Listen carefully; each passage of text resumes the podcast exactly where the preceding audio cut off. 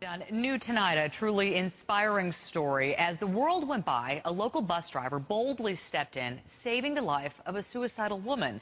The dramatic scene was all captured on camera. And tonight, George Rickert sat down with this real-life guardian angel. In the three years that Darnell Barton has been driving a Metro bus, he's met all kinds of people. But a young lady who he came upon one recent Friday afternoon, he will never forget driving the Elmwood 20 bus southbound toward Buffalo State College. This on-bus surveillance shows the lady standing on the narrow ledge outside the railing over the Scajaquada Expressway. Ma'am, are you okay? It didn't seem real because of what was going on around. You know, the traffic was going as normal, you know, pedestrians going by as normal. Ma'am, are you okay?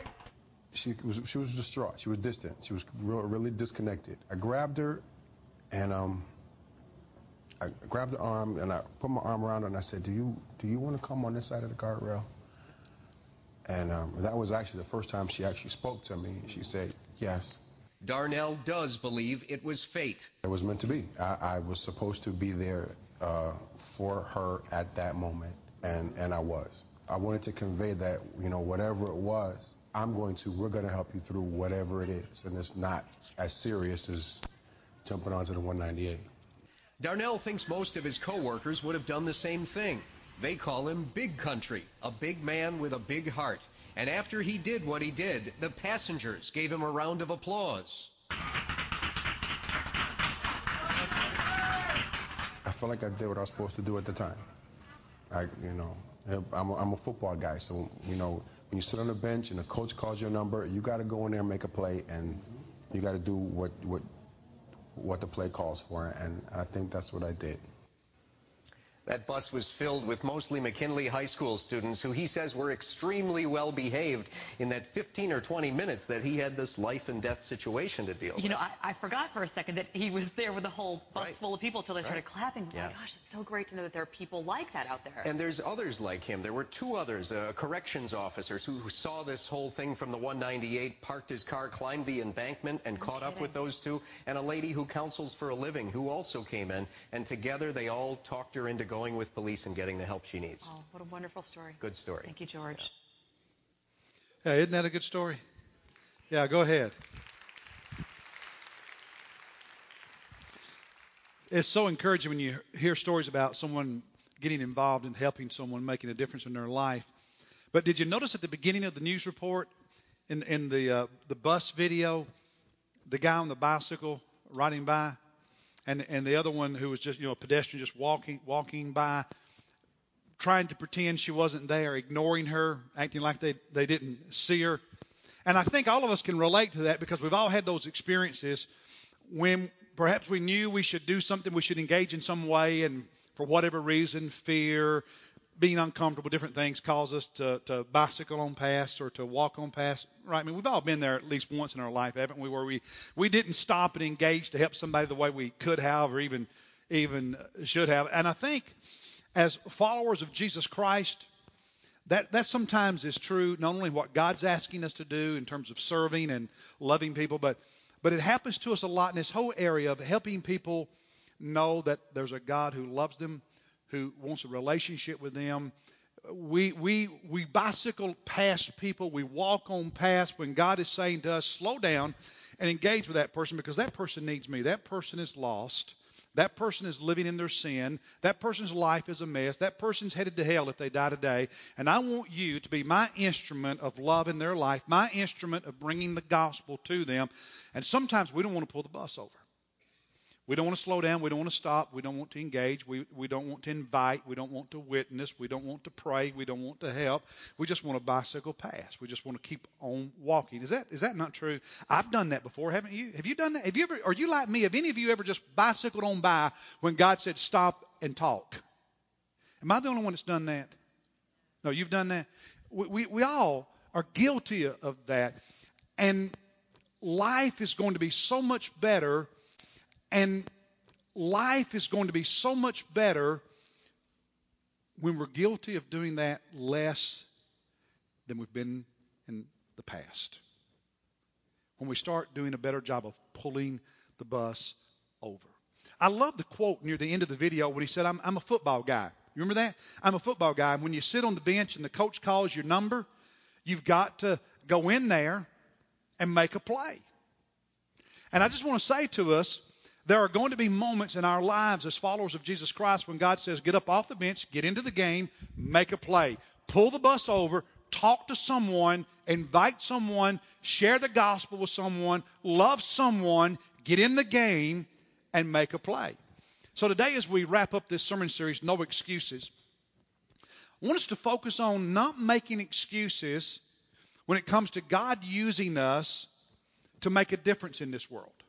Not making excuses when it comes to God using us to, to share His love and message of salvation with someone who desperately needs it. Because I'm convinced that perhaps, you know, if, if there's two areas where Christians make excuses for not obeying Jesus more than any other area, it's probably something to do with money and something to do with evangelism.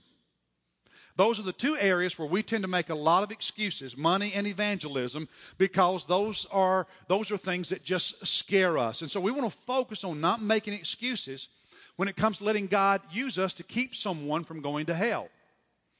Not make excuses so that God uses us to help someone know their sins can be forgiven and their life can be different than it's been in the past. And every Sunday, We've looked at a biblical example, one person who would inspire us and encourage us. And this morning, I invite you to open your Bible to the book of Acts, chapter 20. We're going to look at one incident in the life of the Apostle Paul. So we can learn and we can be challenged and we can be encouraged. Now, while you're turning there, let me just remind you Paul was born into a, a Jewish family.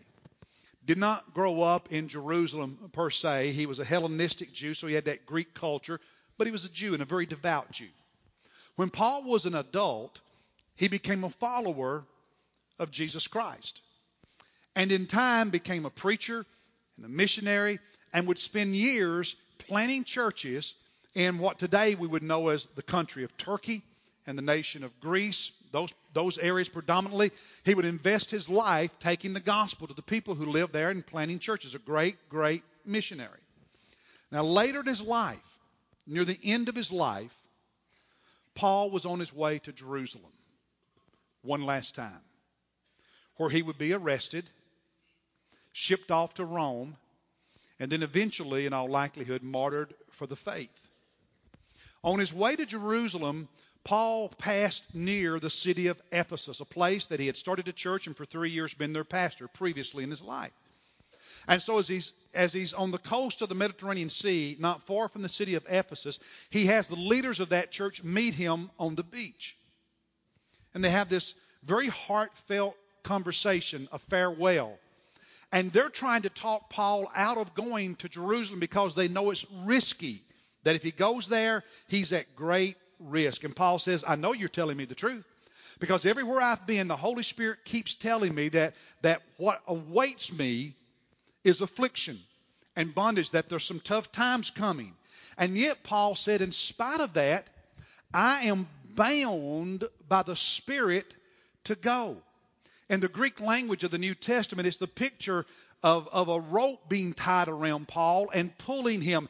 And he said, Even though you're telling me that it's risky for me to go to Jerusalem, and I know it's risky because God's even made it clear to my own heart that it's risky for me to go there and afflictions await me. It's like God has this rope around me and He's pulling me toward that anyway. It's His plan, it's His will for my life, and I've got to do it.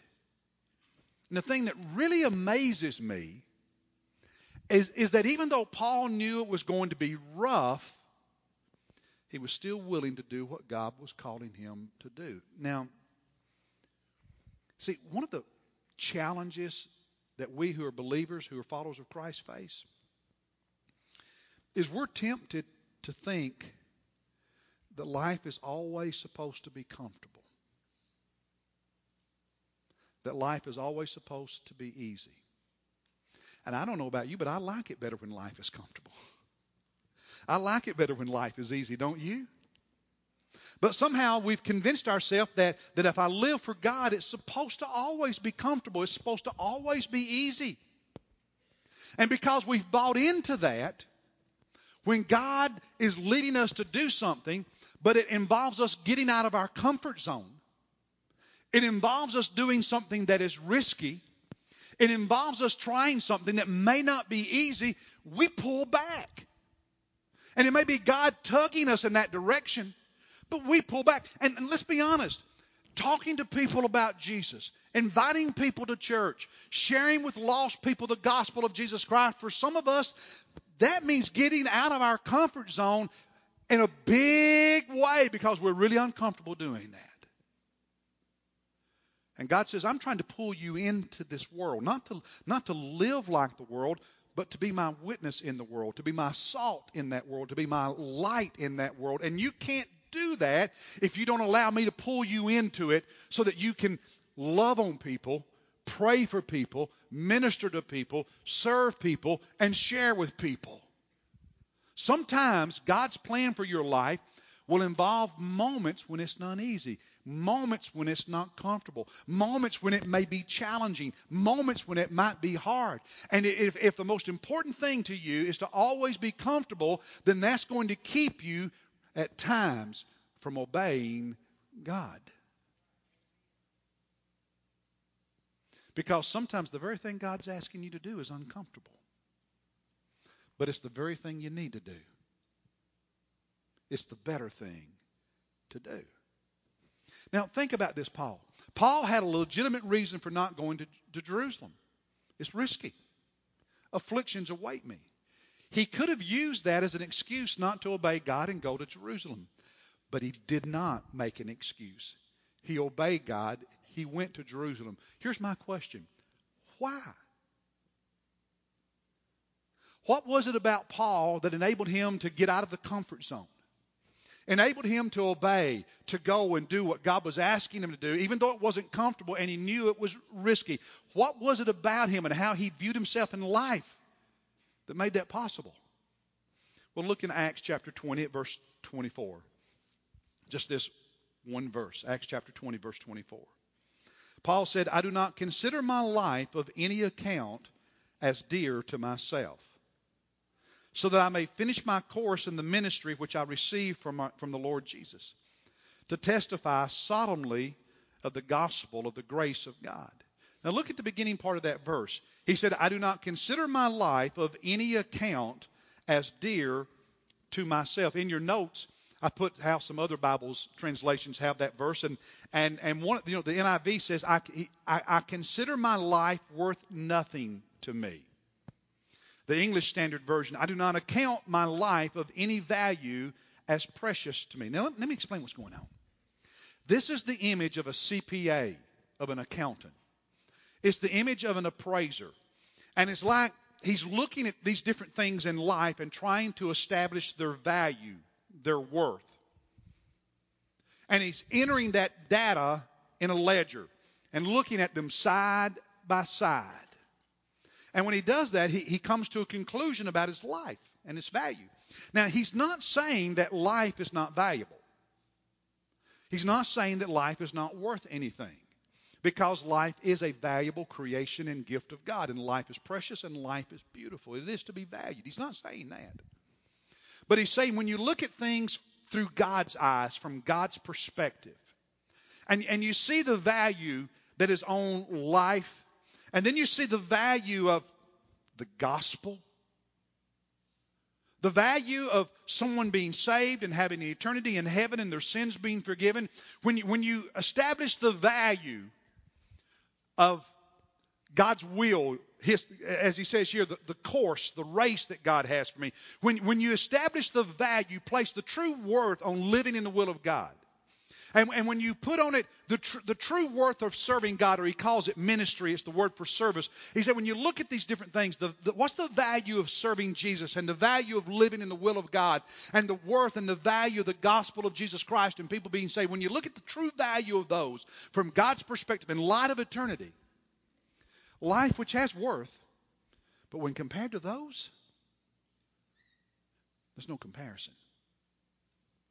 Literally in the Greek, he's saying, I do not place one value, not literally not one worth on my life when I look at it in the ledger compared to those other things. Wow. Wow. You see, the problem is we hold on to what we value.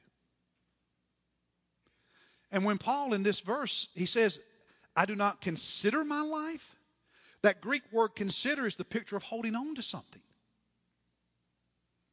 Paul says, if I'm going to hold on to something, I'm going to hold on to the will of God. If I'm going to hold on to something, I'm going to hold on to the gospel. I'm going to hold on to serving Jesus. I'm going to hold on to those things more tightly than I'm going to hold on to my life and the comfort of it and, and having all the things that I want in life. Because you see, what matters most to us is what we tend to hold on to the tightest. And some of us struggle to obey God, struggle to pull the bus over and engage because it's inconvenient.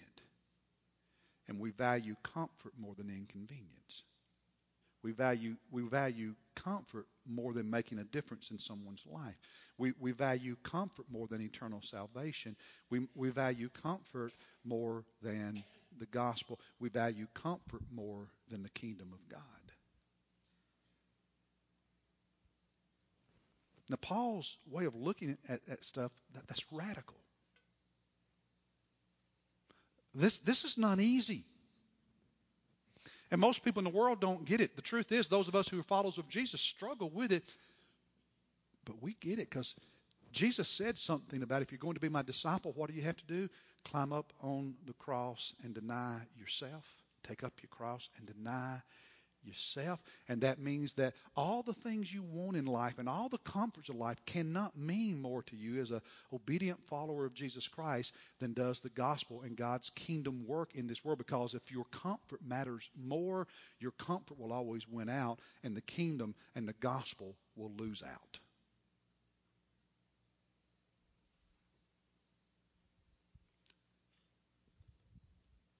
That's a big challenge for a believer.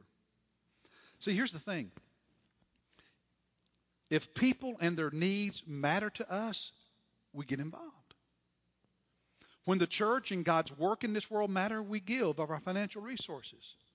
When people's relationship with Jesus, when their eternal destiny matter to us, we serve. We, we invite them to church. We pray for them. We tell them about Christ. When other things matter more to us than those things, then we don't do those things. And we make excuses for not doing them. Paul wanted, Paul, as he determined the value of everything, he wanted to remain focused on his ultimate purpose in life. And so he said, when I, when I value all these things, when I appraise all this stuff, and I realize that, yes, this life of mine is a beautiful thing, but people being saved and going to heaven, me living in the, the will of God and doing what God's asked me to, that's, that's more valuable than, than everything in life being perfect. That, this stuff is more valuable than, than, than me having 15 vacation homes. Okay? This is more valuable than me never being inconvenienced, never sacrificing.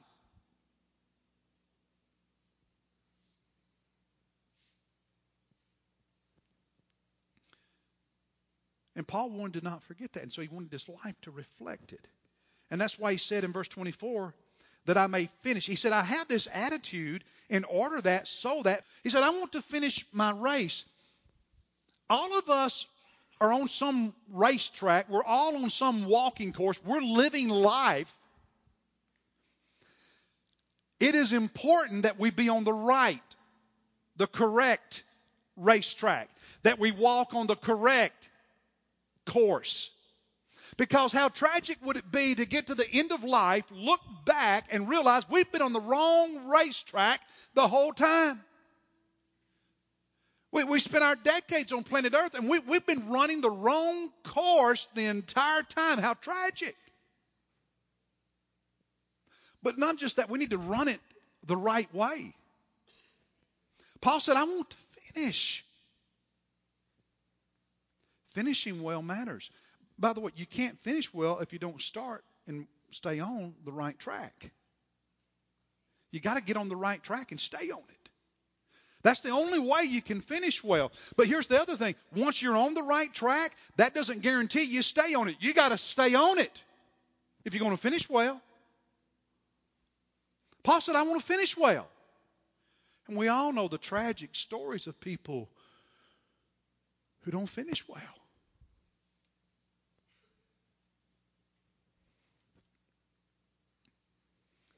He said, not just that, he said, I want, I want to finish not just that race, I want to finish the ministry that God gave me.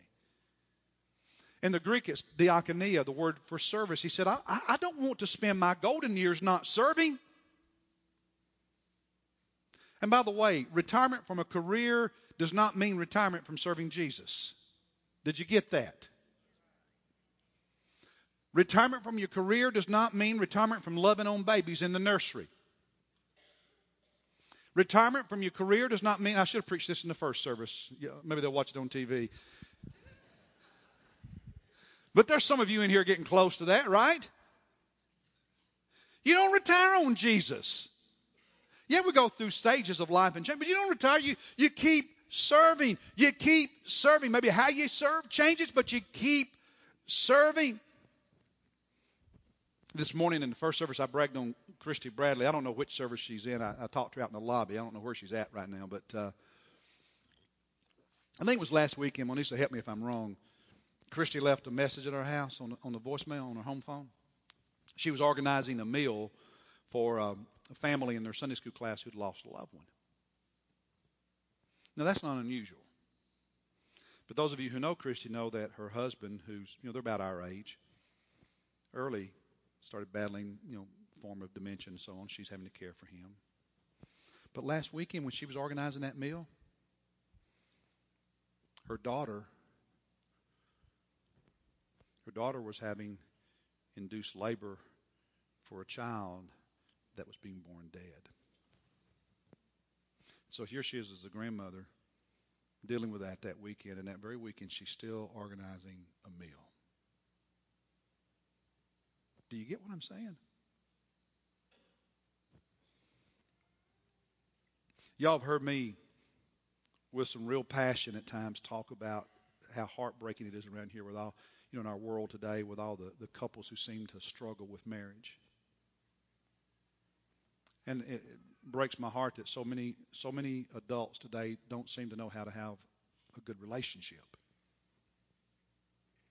And and um, and I'm, I'm not the only one. You know, a lot of people are burdened about that. But I told him a few moments ago. I told Brad, Kim, I didn't tell you, but I, I told Brad a few moments ago. I'm, I'm going to brag on the two of you all because Kim and Brad over here, Vicar, they they lead one of our young adult Sunday school classes, and they're burdened about that same issue. And so they've started. I think it's Friday nights. Friday nights having young couples into their home. They they lead the Sunday school class. They're going to still do that, but they're having young couples in their home on Friday night. You know, just to to love on them and answer questions and mentor. Do, do you get what I'm saying? See, when, when God's kingdom and, and you being an instrument of blessing to others, you, you know that God can change lives, that God can help people, that people need Christ and they need salvation. When that's your heart, when you get that, you don't mind being inconvenienced sometimes. You don't mind getting out of your comfort zone sometimes. You don't mind taking risk occasionally. Because that need, that purpose, that mission of God matters more.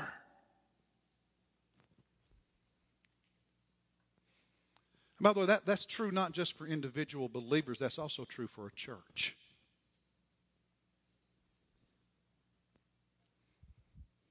True for a church. He said, I, I want to serve. I want to run the right race. I want to finish this thing.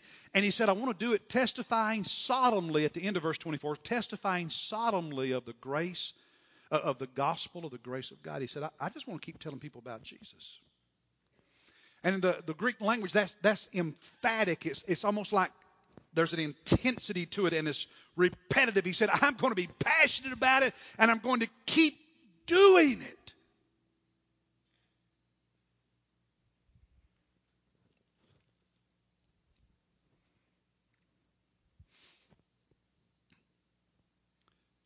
And I don't know if you know this,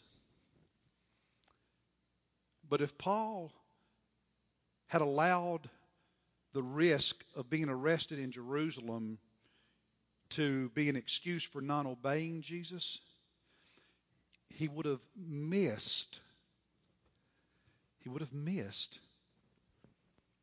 some of the greatest work he ever did as a missionary. Because Paul was arrested in Jerusalem. And he did become a prisoner.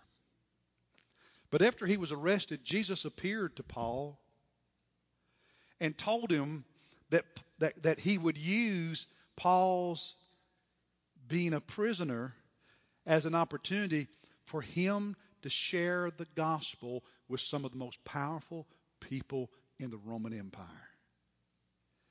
And as Paul moved from place to place as a prisoner from Jerusalem on his way to Rome, he witnessed to the powers that be of the most powerful nation on the planet during his lifetime.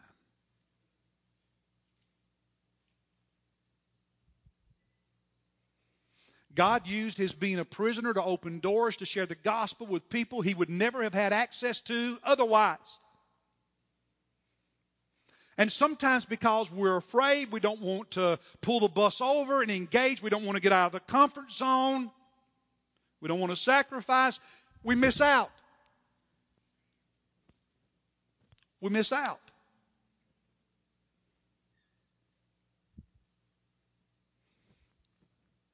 Dr. Jerry Vines is retired. He still preaches, but for years he was co-pastor and then pastor of First Baptist Church Jacksonville.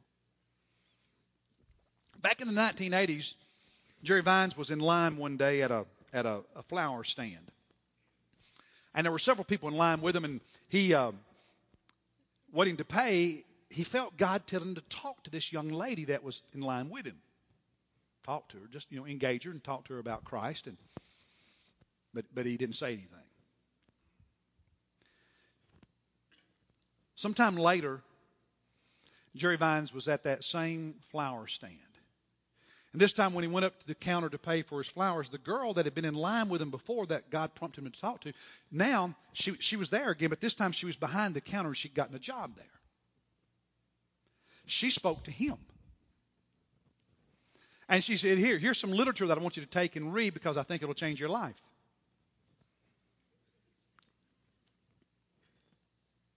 So he took it home. When he looked at it, now remember this is the 1980s, it was some material from a cult. Some of you my age will remember the Unification Church. We used to call them the Moonies. Any of y'all remember the Moonies back in the 80s? The Moonies? It's a cult. Okay, just one of those weird cult groups. You know, Hare Krishnas and all that stuff. You got you. Okay. Do you know when they spoke to her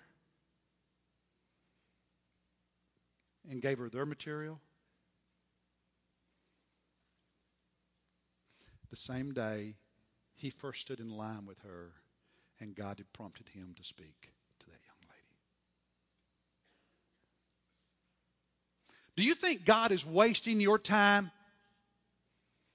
when He prompts you to serve, when He prompts you to pray for someone, when He prompts you to invite someone to church, when He prompts you to say something to someone about Jesus, when He prompts you to share the story of how God has worked in your life so that they can be encouraged to know that He can work in their life too, do you think God's just wasting your time whenever He prompts you to pull the bus over and engage?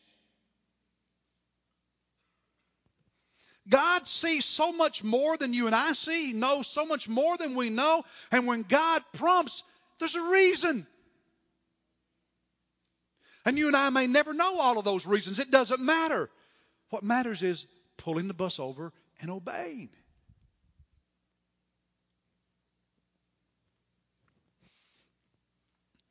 Darnell Barton, the Buffalo bus driver in the video, in, a, in an interview, with a local newspaper. Read, read what he said. This is a quote from that article. Read what he said. The Bible says we are to be ready in season and out of season. You, you've got to be ready. And I love this. I mean, God is speaking incredible truth to us from a bus driver. If you've got time to do anything, you've got time to do the what? Man, isn't that brilliant? If you have time to do anything, you have time to do the right thing. You can't say it any better than that.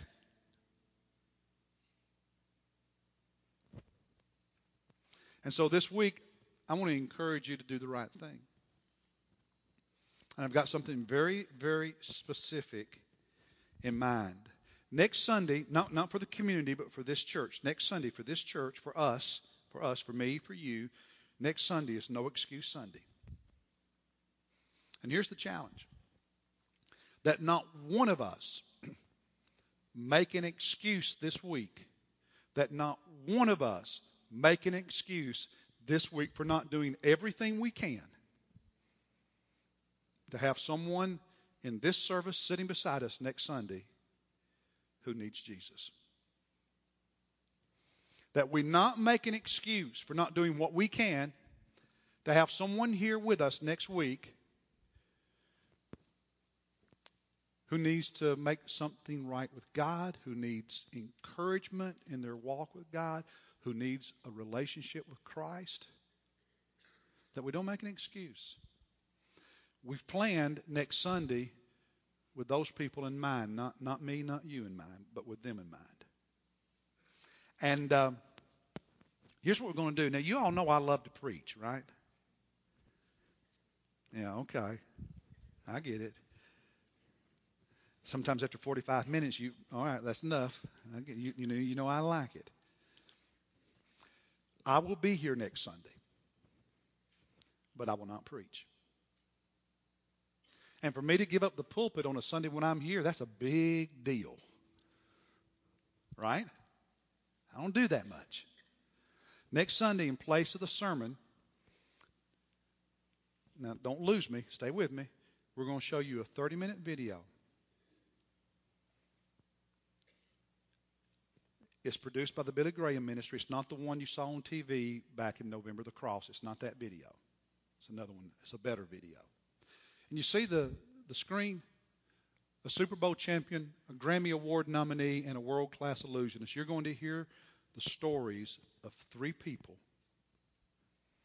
whose life was headed the wrong direction until Jesus got hold of them and turned them around. And I'll promise you that half the people in here will be wiping tears away when the video's finished. It'll touch your hearts. It's powerful. If you cry easily, bring a, bring a, bring a roll of paper towels.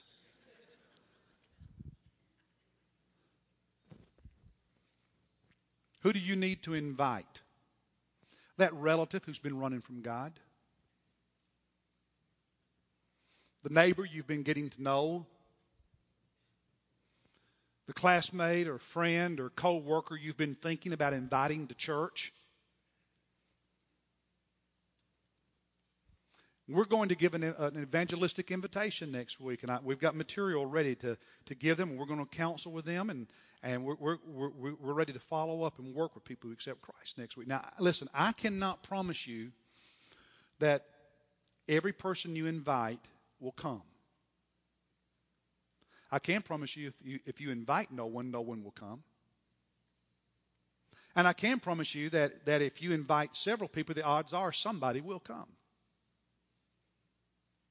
I can promise you that if there are people here who need Jesus Christ, I can't promise you that all of them are going to be saved, but I can promise you that if there's enough people here, some of them will be saved. But I do know this that if they're not here, nobody will be saved. And I'm gonna, I, I, there's one more thing I'm going to promise you right now. If you don't do everything you can to, to have someone with you next week to invite someone, you, you come and you see the video. When you leave, and you didn't invite anybody, okay, you didn't invite anybody. When you leave, I can promise you, you will walk out the door after watching that video next Sunday thinking to yourself, man, I wish I had invited so and so. I wish so and so had been here to hear that. That would have been great for so and so. I promise you, if you watch the video and you don't invite anybody, you will leave here with regrets. And I don't want you to leave here with regrets. A great opportunity to invite anyone you've ever been thinking about inviting. Now, we to help you because it's always easier to talk to someone you have something to give them. We have prepared these invitation cards that are the size of a business card for you to use when inviting people. And we have them bundled in sets of three. These cards are identical to what's on the screen. They have the time of our two services. They're blank on the back, so you can write a note if you want to. You can get one set of three. You can get multiple sets. That's up to you. But as I wrap this up, we're not going to pass them out at the door. Paul, at the end of verse 24, said, solemnly testify. This, this, this is serious. Paul said, taking the gospel to people is more important than my own life. That's what he said, wasn't it? This is solemn, this is serious, this is real business, and I'm asking you to make a sacred commitment. I'm asking you to make a solemn commitment. And one way to do that and to kind of just seal it in our hearts and minds is these cards, these invitation cards, are going to be at the altar. And we have uh, four deacons and so on who are going to be here with baskets. And they're already bundled. And when we sing this next song and have the invitation, I'm inviting you as a way of just making your commitment to the Lord to do. Now, you can't control whether or not someone accepts your invitation, but you can control whether or not you invite someone. You're making a commitment to invite. Okay? And a commitment to pray for them every day this week. I'm going to ask you to walk down to the front and get one or more sets out of the basket and then use them this week. Now, pastors are here, and some of you need to come and kneel around the front somewhere and pray about something in your life. Some of you need to join this church. Some of you need to give your life to Christ and become a Christian right now. You don't need to wait till next Sunday. You need to do that right now. So let's stand together. We're going to sing, and the, those who have the baskets, have the invitation cards, are coming to the front right now quickly and just lining up across the front here. And I'm going to I'm going to ask you to just make your way to where they are and get these and pray about anything you want to. guys, let's just spread out all all the way across. Let's sing, Brother Will. And you just start coming now and make your commitment by getting these. Come on, right now.